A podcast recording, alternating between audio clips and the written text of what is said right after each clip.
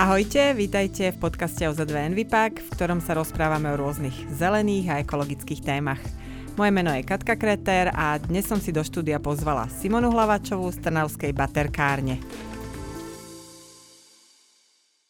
Simona je naozaj v téme životného prostredia veľmi aktívna a okrem baterkárne vedie aj občianske združenie Sa uvedom, ktoré upozorňuje na zdravú budúcnosť a tiež vedie platformu Cirkulárny hub, ktorá aktívne šíri povedomie o potrebe ochrany životného prostredia, podporuje aktivizmus a aktívne občianstvo. Dobrý deň, Simona. Dobrý deň. Tak tých aktivít, ktoré som vymenovala v úvode, je naozaj dosť. Zabudla som na niečo? Venujete sa ešte niečomu takémuto, čo som nespomínala? Aktuálne, keďže mám kolegynku spoluzakladateľku Janku Rehakovú na materskej, tak sa venujem celým svojim srdcom um, baterkárni, ale zvyčajne tým že, tým, že sa pohybujeme v oblasti, v akej sa pohybujeme a, a čím viac sa do nej človek ponorí, tým viac problémov a, alebo teda priestoru na rozvoj a, nájdete tak, tak tých projektov a spolupráce vždy objaví viacej. A, ale v rámci zachovania si aspoň toho minimálneho mentálneho zdravia, ktoré mi ešte zostáva, tak je to na teraz vo veľkých úvozovkách iba baterkáreň. Rozumiem, nejaký work-life balance je o, dôležité áno, trošku. Áno zachovať. No, baterkáreň je prvé Rius centrum na Slovensku a skúste nám povedať o tom, ako vlastne baterkáreň vznikla a čo všetko sa tam deje.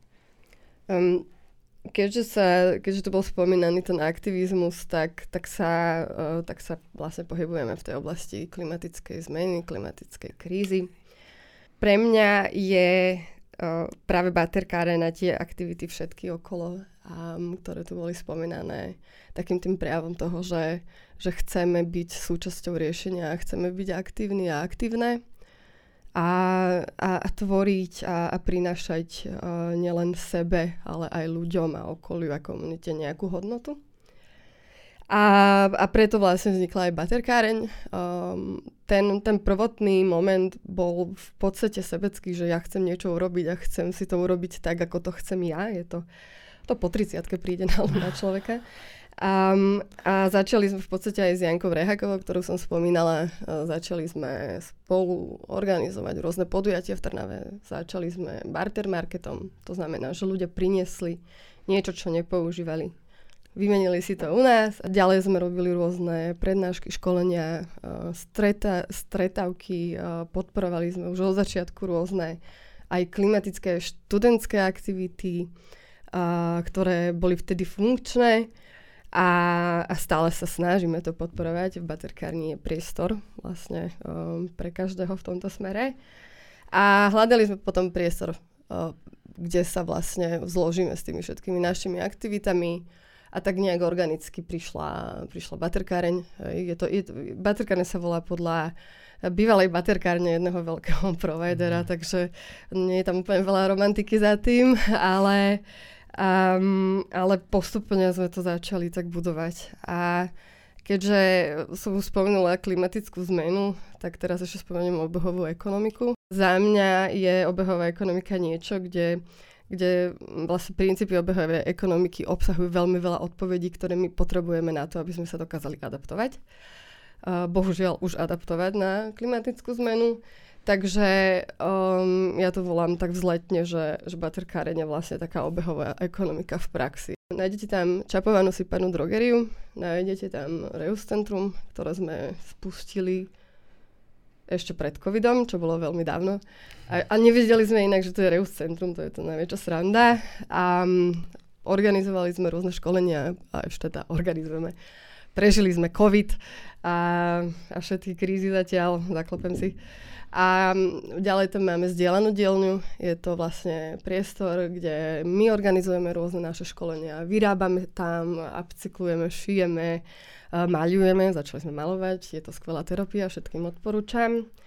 A, a vlastne sú tam dve pracoviska, ktoré môžu aj komunita zdieľať. Mm, spravili sme taký Insta fotokutik, kde, ktoré, kde vlastne sa dajú využiť rôzne také tie softvery na tvorbu log a, a, a mhm. grafík a ringlighty a keby teda niekto chcel aj môže tam tiktokera robiť.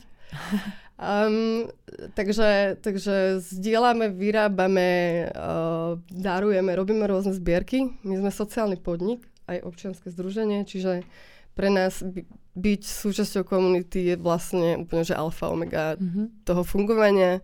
Čiže prinášať tej komunite to, čo my reflektujeme, že potrebuje. No a z toho vyplýva aj to, že, že teda reagujeme aj na tie krízy, ktoré sa dejú. Takže od februára ešte stále doteraz vydávame humanitárnu pomoc.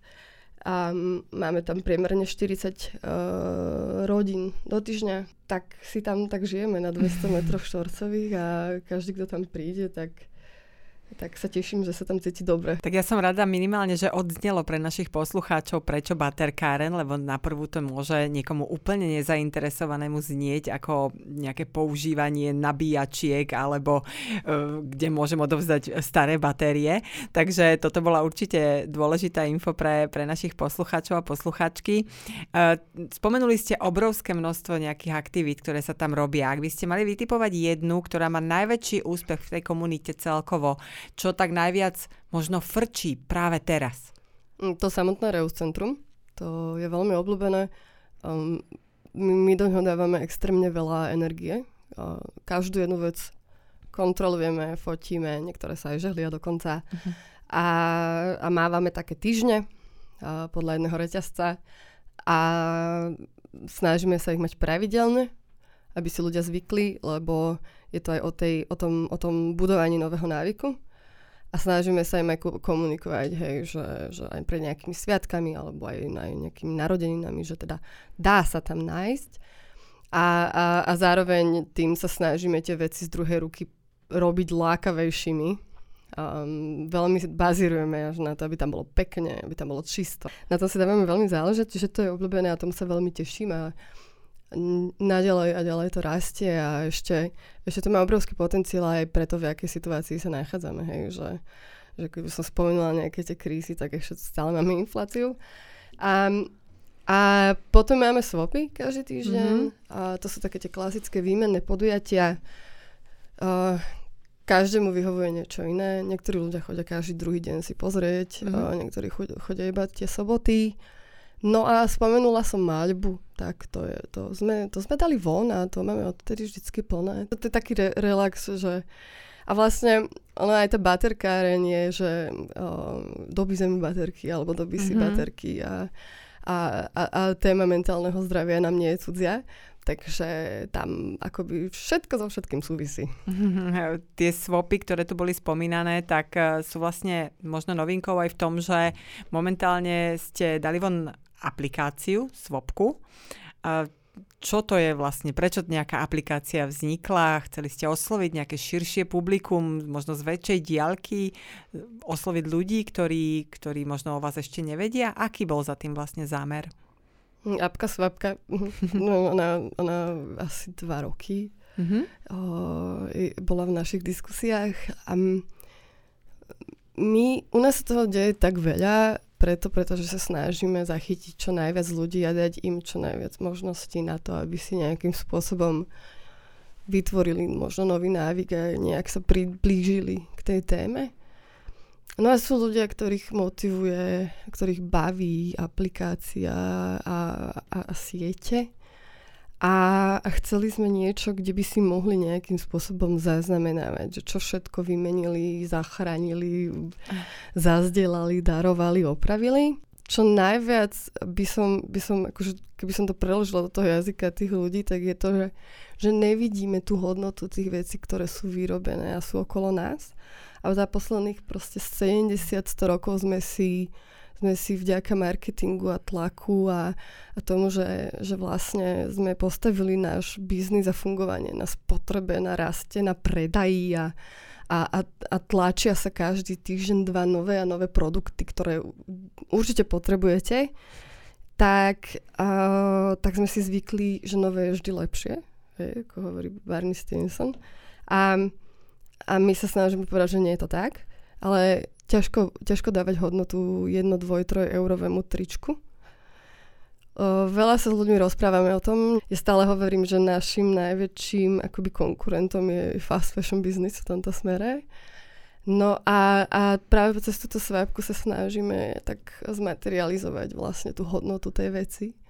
A okrem, okrem teda nejakej peňažnej hodnoty je to aj ten dopad na to životné prostredie a na to, čo sa, čo sa všetko udeje, keď sa, vyro, keď sa má vyrobiť také tričko, odkiaľ príde, kde sa sporacúva, kde sa zabalí, kam ďalej cestuje, ako sa vlastne dostane až k vám a čo vy s ním urobíte.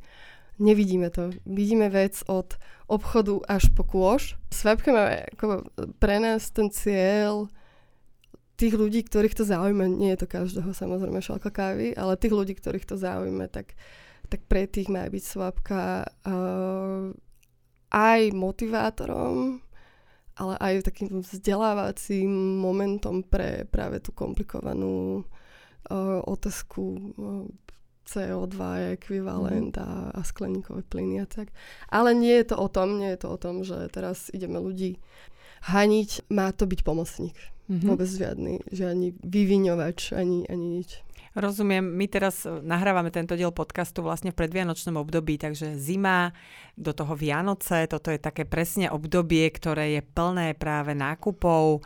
Nedávno sme mali za sebou Black Friday, naozaj človek sa bál otvoriť chladničku, že odtiaľ na ňo bude ešte aj vlastná zásoba kričať Kubma.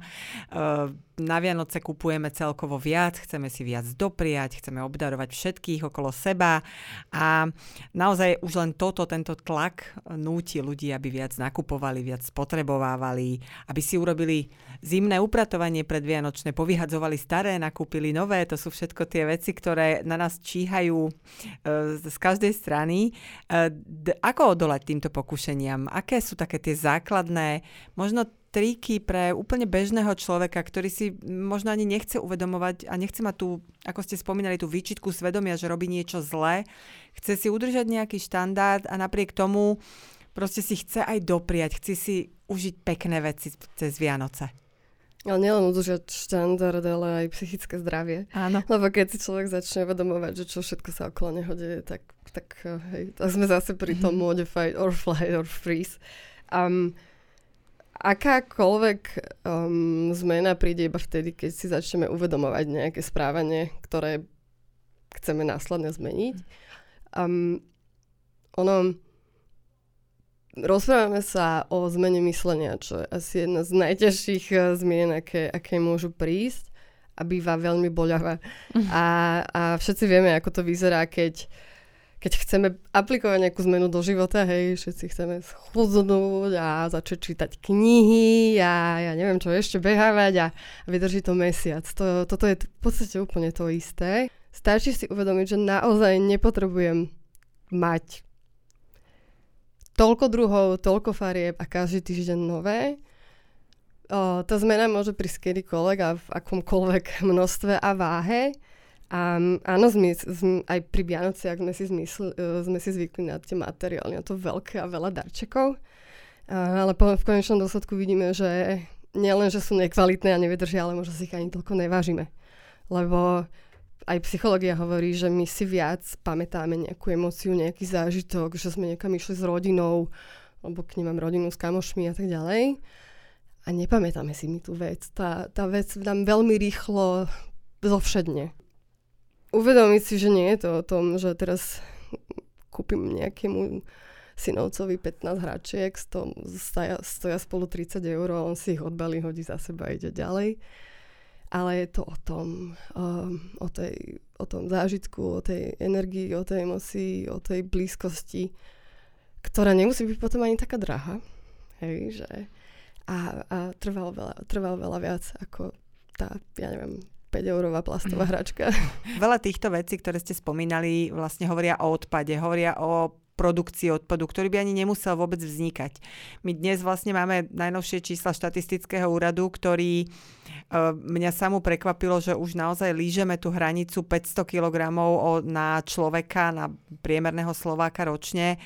Uh, pokiaľ ide o odpad, tak ono to my veľmi rýchlo sme zrazu dobehli Európsku úniu. Niekedy mám práve pri tomto odpade po, pocit, že sa máme príliš dobre, aj my tu a možno, možno to nie je úplne pravda, možno len kupujeme lacnejšie veci, ktoré menej vydržia a častejšie to jednoducho na Slovensku točíme. Čo je možno taká najbežnejšia vec, ktorú by ste odporúčili v súvislosti s odpadom, čo by niekto mal urobiť, a, aby minimálne zredukoval to množstvo. Nehovorím, že rovno ideme apelovať na nulový odpad, zero waste fungovanie, lebo aj to je dlhodobý proces. Skôr taká nejaká možno rada, ktorú dávate aj, aj ľuďom okolo seba. Naša skúsenosť hovorí, že keď ľudia majú možnosti na to, aby ten odpad nevytvorili, tak ho nevytvoria. Mm,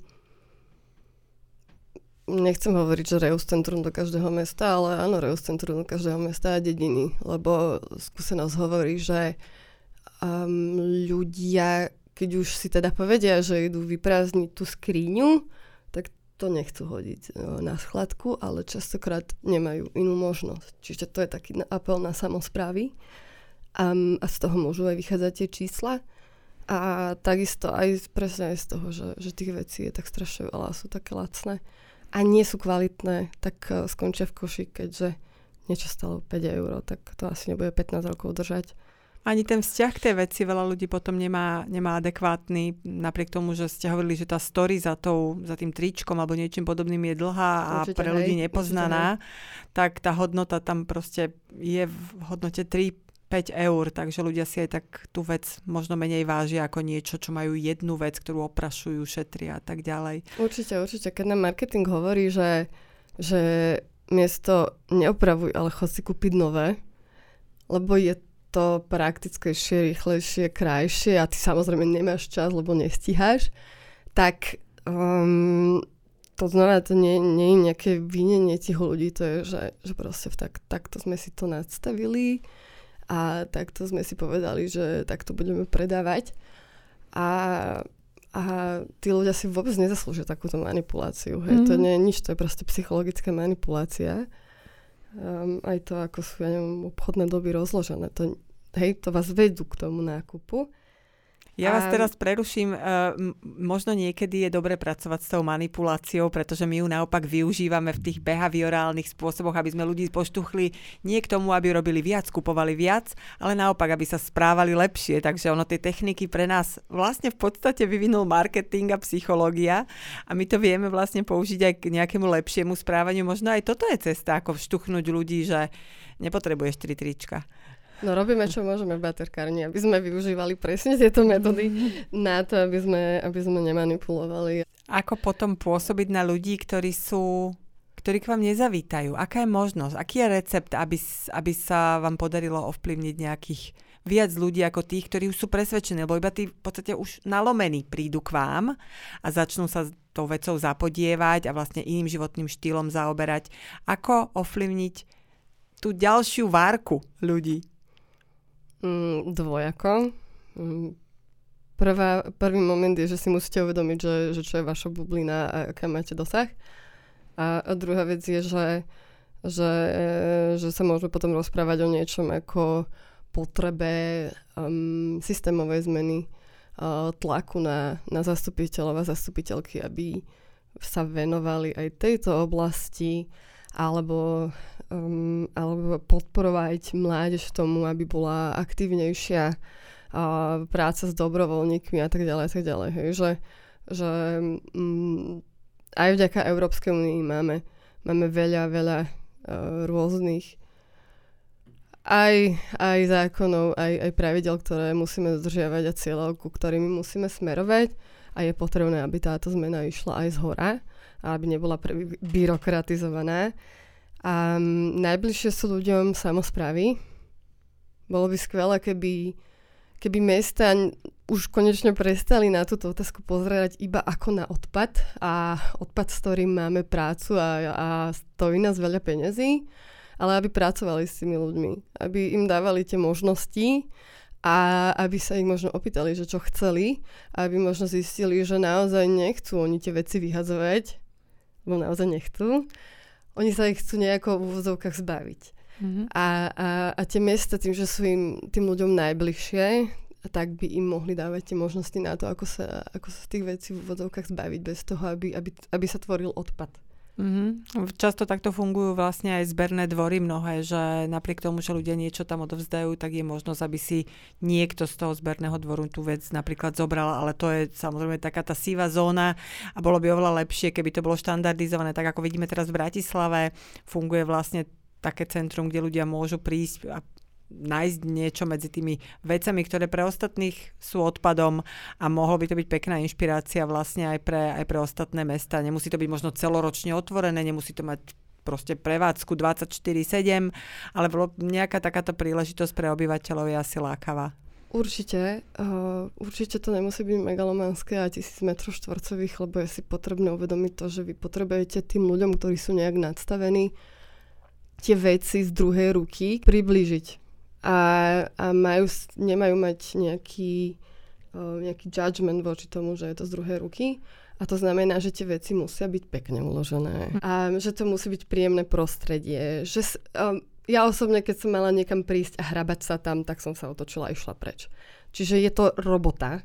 A ja osobne rešpektujem veľmi uh, olo alebo kolo, alebo ako sa to volá, ak sa im darí udržiavať tam poriadok, čistotu a, a vôňu, lebo, lebo viem, čo to je.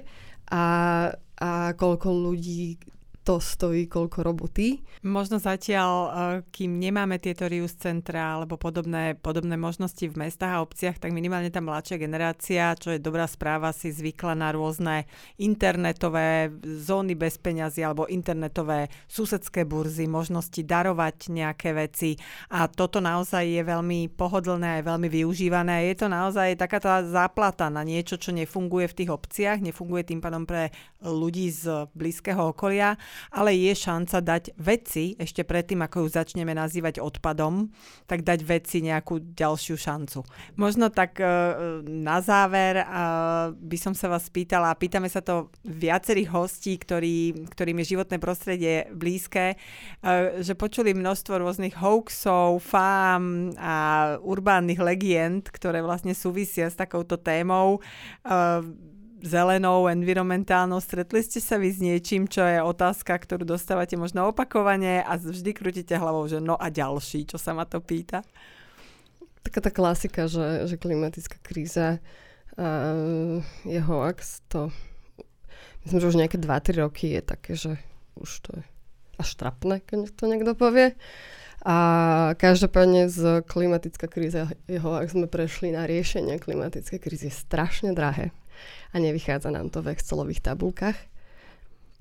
A je veľmi veľa dát k tomu, aby z, uh, Svetová banka United, uh, OSN vyrátali, koľko stojí ročne neriešenie klimatickej krízy a je to viac. Ako môžeme pomôcť verejnosti v tom, aby nemusela si študovať tieto zdroje, lebo ľudia sú hrozne skratkovití. Ľudia si prečítajú na Facebookoch a ich častým zdrojom je, videl som to na internete. Takže ak teda uh, chceme my vysvetliť tieto veci ľuďom ľudský, bez toho, aby sme ich kárali alebo kázali, ako na to? Nechcem ti povedať úplne, že teraz my máme ako patent na, na rozum, ale my sme mm, zvolili tú cestu, že nie tým ľuďom kázať, a vysvetľovať, ale najprv im dať tú možnosť na to, aby, aby to využili, spoznali, aby prišli na to podujatie a tak ďalej a tak ďalej a až potom vysvetľovať, hej, že ako mudrovať vie každý, aj, aj, aj, aj čítať poučky z učebnice vie, vie každý, ale vy nemôžete ľuďom povedať, že zmente sa a potom im nedať absolútne žiadnu možnosť na to, aby to urobili. Mm-hmm možno aj ísť príkladom je jedna z takých tých ciest, ako ovplyvniť takú tú najúžšiu bublinku okolo seba, ľudí, ktorý, s ktorými sa stretávam, s ktorými rozprávam, ktorí ma vidia. Možno kto je pre vás zo Slovenska taký inšpiratívny človek, e, kto sa venuje zeleným témam? Ja som není úplne zástanca takýchto um, modelov.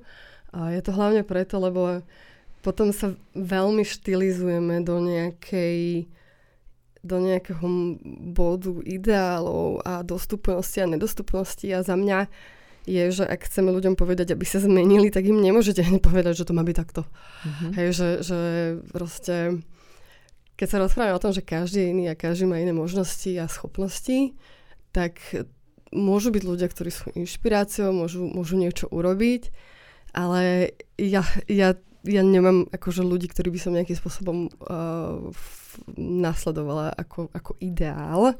Za mňa sú to ľudia, ktorí, ktorí sú vzdelaní, ktorí, ktorí sa neboja to svoje vzdelanie zdieľať ďalej, ktorí sa neboja to, toho mať, uh, napríklad nemať pravdu, alebo, alebo teraz nebyť uh, úplne 100% a dokonalý, lebo, lebo potom sa tým ľuďom nejako nepriblížite, keď im budete stále kázať, že, že to, iba toto, čo robím ja, je skvelé, dokonalé a nikto iný uh, to nespraví. A, a tá, tá autenticita a normálnosť tých, tých ľudí je pre mňa asi bližšia, ale neexistuje. Ako, mňa to strašne mrzí. A ja veľmi často dostávam túto otázku, ale ja nemám nikoho, ktorý, kto by ma nejakým spôsobom uh, akože viedol v mojom živote. Takže a... ja to mám takto také, no, také zvláštne. No. Ne, nepoviem žiadneho influencera alebo influencerku ani, ani, ani bohužiaľ nikoho. No. Aj toto je dobrá odpoveď. Netreba sa možno upí, upínať k nejakým vyslovene vzorom, možno si všímať, e, zastaviť sa na chvíľočku a e, meniť nejaké veci, čo nás škrú najviac a potroške. Veľmi pekne vám ďakujem za rozhovor a ďakujem aj vám, že ste nás počúvali a ak sa vám náš podcast páči, tak budeme radi, keď si nás vypočujete aj na budúce, prípadne nás začnete aj odoberať na Spotify či inej podcastovej platforme. Nech vám neuniknú žiadne nové epizódy.